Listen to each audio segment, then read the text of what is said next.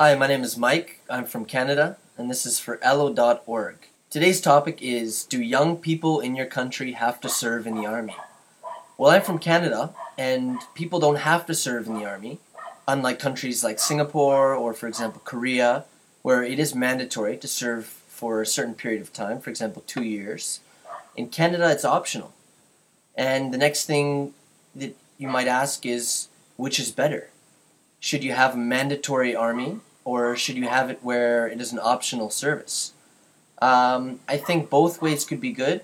Having a mandatory service definitely instills some discipline in you, and it's nice to see that discipline in a certain people from a certain country. Whereas from people from a country that don't have to go to the army, you can see there is a bit of a relaxation with them, which could also be looked at as a positive note. So, who knows if it's better to go to the army or not, but I like having the choice for myself.